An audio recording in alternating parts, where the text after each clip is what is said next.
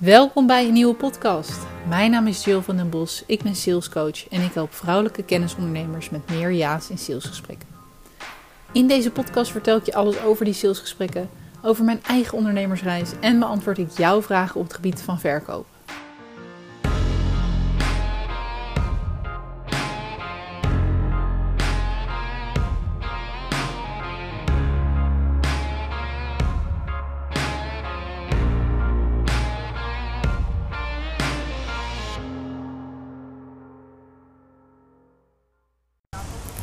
Oké, welkom. Ik uh, oh, ben door de stad aan het fietsen. Op weg naar kantoor, dus ik denk dat je dat nog heel hoort. Maar ik ben echt over vijf minuten op kantoor, dus dan wordt het vast uh, beter. Maar ja, ik weet gewoon eenmaal, als ik die inspiratie te pakken heb, dan moet ik gewoon nu het momentum maken. En ja, ik luisterde naar een podcast en ik krijg altijd inspiratie uit dat ik andere ondernemers dan weer hoor praten over ja, onderwerpen. Het had eigenlijk helemaal weer niets met uh, wat ik wil delen met je te maken. Maar ik dacht, ja, ik denk altijd bij anderen van... hé, hey, hoe doe je dat toch, hè? Bijvoorbeeld Kim Munnekom, elke dag een nieuwe podcast. Ja, waanzinnig. Waar hou je de inspiratie vandaan? Want ik zit nu zelf ook wel een beetje op een plek... waarin ik, nou, struggle wil ik niet zeggen... maar wel constant weer aan het heroverwegen ben. Van, kijk, ik wil die flow Veel ondernemers hebben het over ik wil in de flow zitten. Ik wil het doen wanneer het mij uitkomt. En zeker in het begin ben ik gewoon van mening dat kan niet. dat klinkt zo uh, stom. Maar ja, zeker in het begin als je nog je strepen moet verdienen naar jezelf. En nog aan het uitzoeken bent wat werkt. Dan kan je het gewoon jezelf niet veroorloven om altijd ja, alleen te werken wanneer de flow daar is. Maar tenminste, ik kon dat niet. Ik moest gewoon hypotheek betalen. Ik kon echt niet zeggen, ik ga vandaag eventjes uh, niets doen en lekker wandelen, want ik zit in het midden van de, de winter van mijn cyclus. Ik gebruik dat voorbeeld wel vaker, want hij fascineert me. Juist ook omdat ik wel geloof dat je dat, dat je cyclus, ja, dat je je 100% minder voelt. Hè, dus de winter in je cyclus. Dat is trouwens als je ongesteld bent. Als je nu denkt van, hé, hey, waar heb je het over? Um, maar ook dan, ja.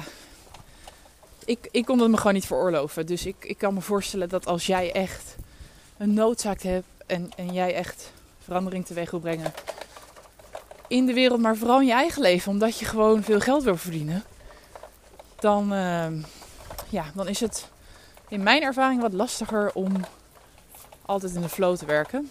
En uh, dat gezegd hebbende, denk ik dus nu dat ik op een plek kom waarin ik in ieder geval qua content creëren, qua podcast bijvoorbeeld maken, echt wel wacht op een bepaald momentum. Of ja, wacht niet. Ik, ik creëer een momentum. Ik, ik forceer het niet altijd meer. Dus nou, om je mee te nemen in hoe dat er praktisch uitziet. Ik um, neem twee podcasts. Of ik plaats twee podcasts per week.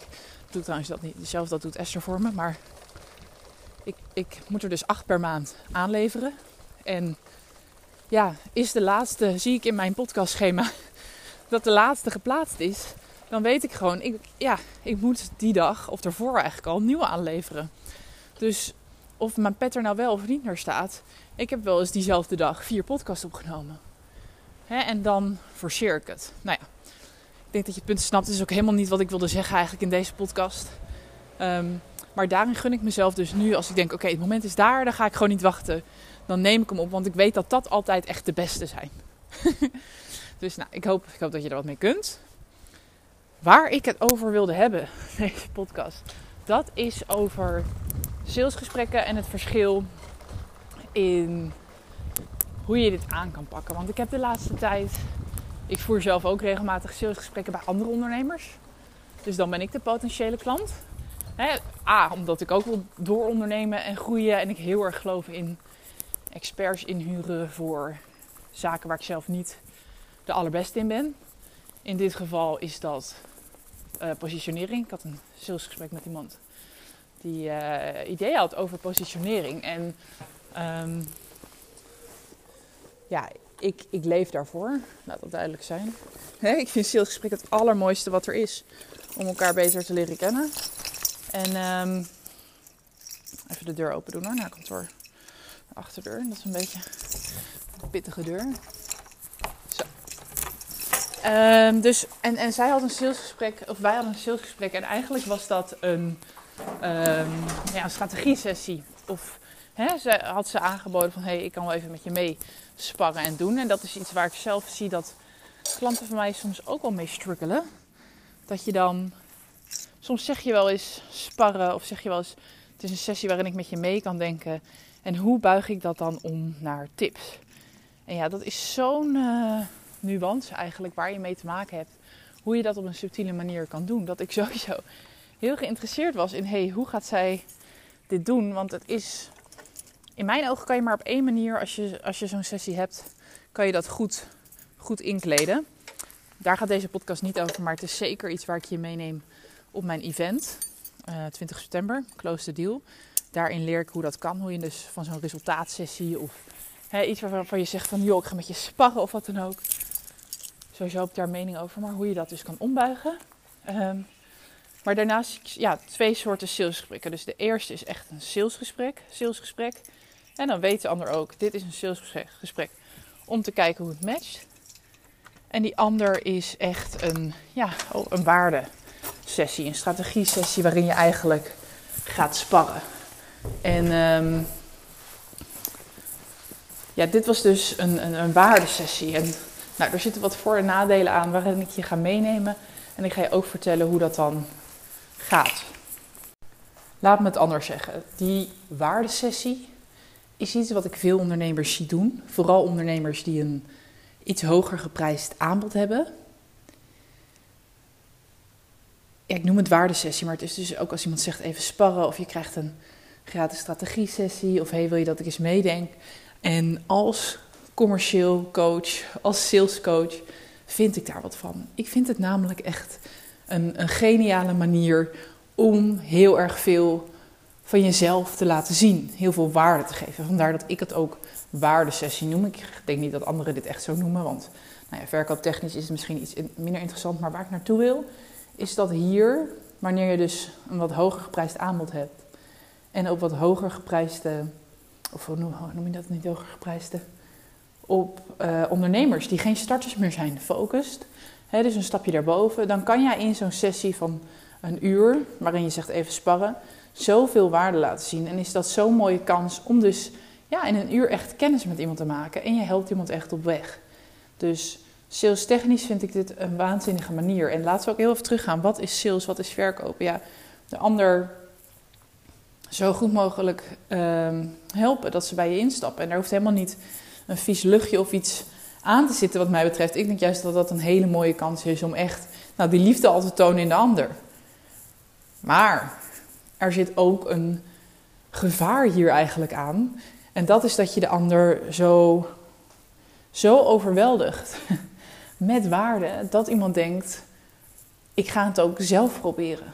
Of ik ga het nog even zelf proberen. En dat is eigenlijk de kern van deze podcast.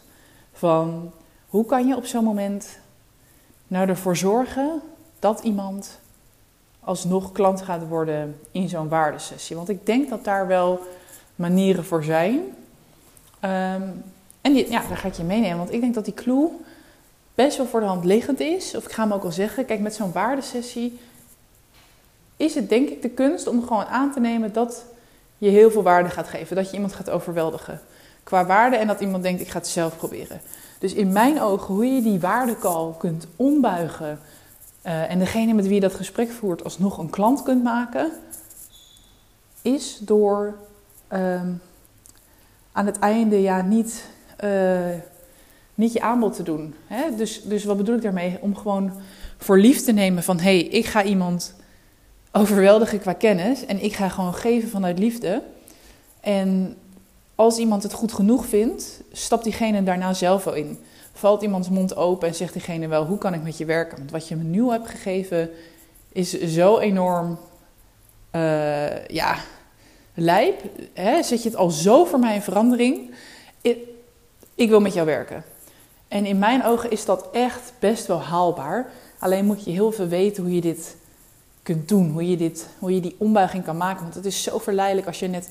Hey, je hebt net lekker gepraat. Je hebt net het beste van jezelf gegeven. Iemand anders is dol enthousiast. En wanneer jij dan ja, eigenlijk omslaat en, en wil verkopen... dan is het de kans heel groot dat iemand zegt... joh, je hebt net zoveel waarde gegeven. Ik denk dat je hier al zoveel mee kan. Uh, dan verandert de sfeer een beetje. Ik hoop dat ik het duidelijk uitleg. Um, verandert de sfeer in zo'n waardegesprek. Dus eigenlijk wil je aan het eind, in plaats van praten, wil je hem helemaal omdraaien. Dan komt eigenlijk dat gedeelte waar jij puur wil luisteren. Dus op een gegeven moment wil je niets meer zeggen. En eigenlijk vanuit liefde en vanuit die succesmindset denken van... hé, hey, het allerbeste hiermee. En als je het zo goed hebt gedaan en jij bent inderdaad zo goed in uh, wat je doet als dat je zelf denkt en zegt online geloof ik dat je het met een paar kleine tweaks zo kan inrichten dat iemand vanzelf aan jou gaat vragen van... Oké, wacht even, maar dit was zo waardevol. Hoe kan ik nou met jou werken? Want eigenlijk wil ik dat. Als dit al 1% is van wat jij geeft, ja, dan, dan moet het als ik ga werken wel echt insane zijn. Nou, en mocht je dat interessant vinden, ga ik daar een podcast over opnemen. Wat die haakjes nou zijn. Mm, ik denk dat dat nu even iets te uitgebreid wordt, maar ik wil vooral zeggen en duidelijk maken van hey, je hebt die standaard salesgesprekken met een vragenlijst, et cetera. Ik zie heel veel ondernemers op dit moment ook. Dus ja, ik, noem het even waardesessies, maar sparren hè, of even met je meedenken. Zonder dat hele salesaspect. Ik zie daar zeker kansen in en hoe je dat kunt ombuigen. Alleen wat ik ook zie gebeuren is dus dat mensen af gaan sluiten met ja, een hele verkooppitch. En dan gooi je eigenlijk al je, al je welk spreekwoord zoek ik, al je stenen van tafel. Nou, dan gooi je het allemaal om. Dan, dan die, die toren van Pisa die je net hebt gebouwd, trek je net even aan het verkeerde steentje, waardoor de hele boel in elkaar klapt en je eigenlijk het tegenovergestelde bereikt. Terwijl het op zo'n moment juist zo gemakkelijk is iemand klant te maken, als je maar even weet wat je daarin moet doen. Dus nou, dat wil ik je voor nu meegeven in deze podcast, in die 10 minuten. Heb je er vragen over? Resoneert het bij je? Denk je van, hé, hey, dit is interessant, laat het me weten in de DM. Ja, en dan, uh, dan dat denk ik met je mee erin. En als veel mensen reageren, dan zou ik even uitleggen in een andere podcast hoe je dat doet. Want ja, ik weet inmiddels met dit soort dingen. Voor mij is het echt dat ik denk, oh, dit is zo makkelijk, zijn zoveel kansen. Maar een ander zit hier jaren op te puzzelen. Ja, dat is ook de reden waarom ik uh, commercieel coach ben geworden. Maar nou ja, laat het weten. Ik hoop je te hebben kunnen inspireren. En tot de volgende. Bedankt voor het luisteren. Ik hoop dat deze podcast je heeft geprikkeld, op welke manier dan ook. Want dat is mijn doel: jou een liefdevolle schop naar je kont geven. Want er ligt nog zoveel moois op je te wachten. Wil je meer weten over wat ik je kan bieden? Regelmatig geef ik masterclasses over dit onderwerp. Schrijf je in voor mijn nieuwsbrief om hier als eerste van op de hoogte te zijn.